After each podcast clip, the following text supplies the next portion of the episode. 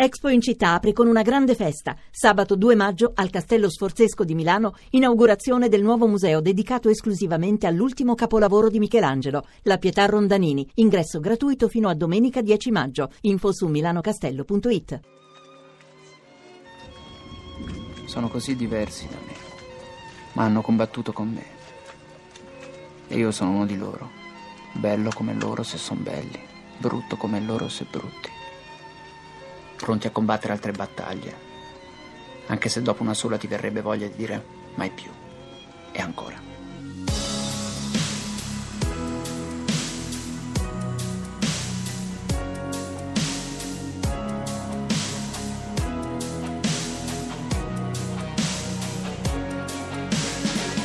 La parola della settimana è partigiano. Le prime attestazioni di partigiano risalgono in italiano al XIV secolo ed hanno generalmente un significato negativo. Partigiano è chi manca di imparzialità, chi è di parte, per l'appunto, cioè fazioso.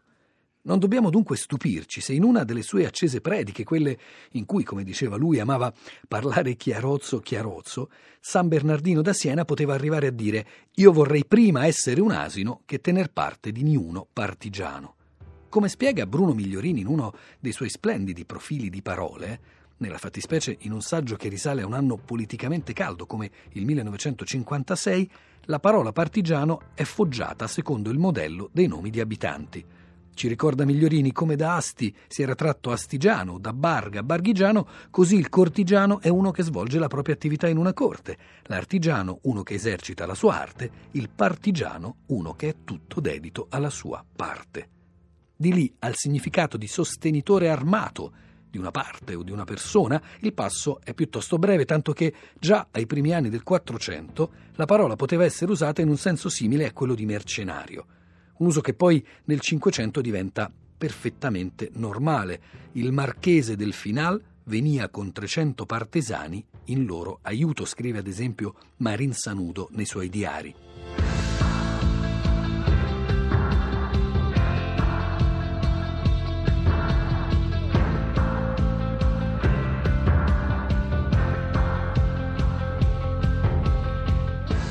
Nel frattempo la parola ha già cominciato quel giro d'Europa che poi dopo una lunga peregrinazione la riporterà da noi con un nuovo significato. Sempre nel 400, racconta Migliorini, la parola partigiano passa in Francia sotto la forma partisan. E anche lì la ritroviamo col duplice significato di fautore e di francotiratore. E continuando a passare da una lingua all'altra, ci racconta Migliorini, durante la guerra dei trent'anni penetra in Germania, nel Settecento la troviamo in Polonia, in Russia poi la parola si divulga nel 1812 durante la resistenza a Napoleone sotto la forma di partisan. Bene, quel partisan, paradossalmente, il russo l'aveva preso proprio dal francese, in cui fin dal 1678 partisan poteva avere il significato di soldato appartenente a truppe irregolari Ora, difficile dire se dal russo o dal francese, ma quel nuovo significato comincia ad apparire anche in italiano già nella prima metà dell'Ottocento. Scrive ad esempio Massimo D'Azeglio. Molti tra noi saranno disposti a battersi seriamente, ad esporre arditamente la vita, ma pochissimi potrebbero, anche volendo, sostenere le fatiche d'una guerra di partigiani. Usi come questo creano un ponte, un ponte nella nostra storia tra il risorgimento e la resistenza, così che per l'espressione guerra partigiana o di partigiani, il grande dizionario della lingua italiana fondato da Salvatore Battaglia riporta in stretta sequenza un esempio di Mazzini e uno di Vittorini.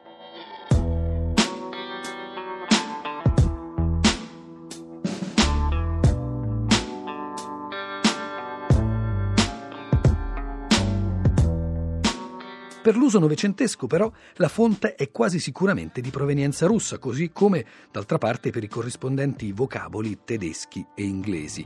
Era il 3 luglio 1941 quando Stalin, in un appello radiofonico alla popolazione, aveva esortato a formare reparti di partisan, di partigiani, nelle zone occupate dalla guerra tedesca e nello stesso luglio 1941 anche in Jugoslavia gli insorti cominciavano a farsi chiamare proprio partisani e proprio in riferimento alla lotta clandestina nell'Europa orientale contro il nazismo, il vocabolo comincia a circolare di nuovo in italiano fin dal luglio 1942. Questo è quel che oggi si chiama un partigiano, si legge in uno dei dialoghi del libro di Johnny. Tutti erano intenti, ognuno per suo conto, a pesare nella sua aerea sospensione quella parola nuova, nuova nell'acquisizione italiana, così tremenda e splendida nell'aria dorata. E Cucito proseguì. Tutto sta nell'intendersi sul vero significato della parola partigiano, sbirciando chiodi così sideways che la sua pupilla occhieggiò netta fuori della lente. E Chiodi disse con forza sospirosa: Partigiano è, sarà chiunque combatterà i fascisti. Cocito lampeggiò uno sguardo circolare su tutti quelli che avevano istantaneamente accettata la definizione di Chiodi, poi disse: Ognuno di voi è infallantemente sicuro di riuscire un partigiano, non dico un buon partigiano, perché partigiano, come poeta, è parola assoluta, rigettante ogni gradualità.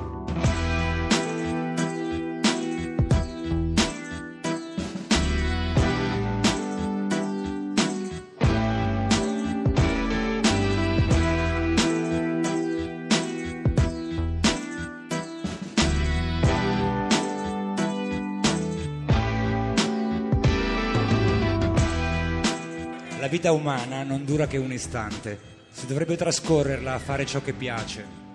In questo mondo fugace come un sogno, vivere nell'affanno è follia, ma non rivelerò questo segreto del mestiere ai giovani, visto come vanno le cose oggi nel mondo, potrebbero fraintendermi.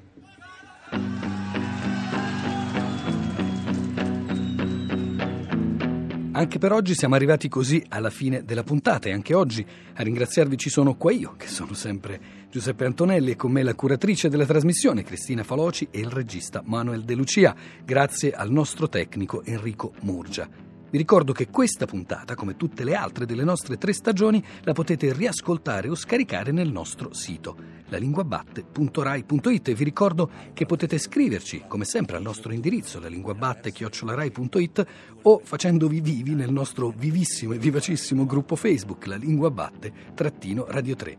Noi ci risentiamo come sempre la settimana prossima, domenica mattina alle 10.45, quando la lingua tornerà a battere su Radio 3. Anche la disperazione impone dei doveri e l'infelicità può essere preziosa. Non si teme il proprio tempo, è un problema di spazio. Non si teme il proprio tempo, è un problema di spazio. Geniali dilettanti in selvaggia parata, ragioni personali, una questione privata geniali dilettanti in selvaggia parata, ragioni personali, una questione privata.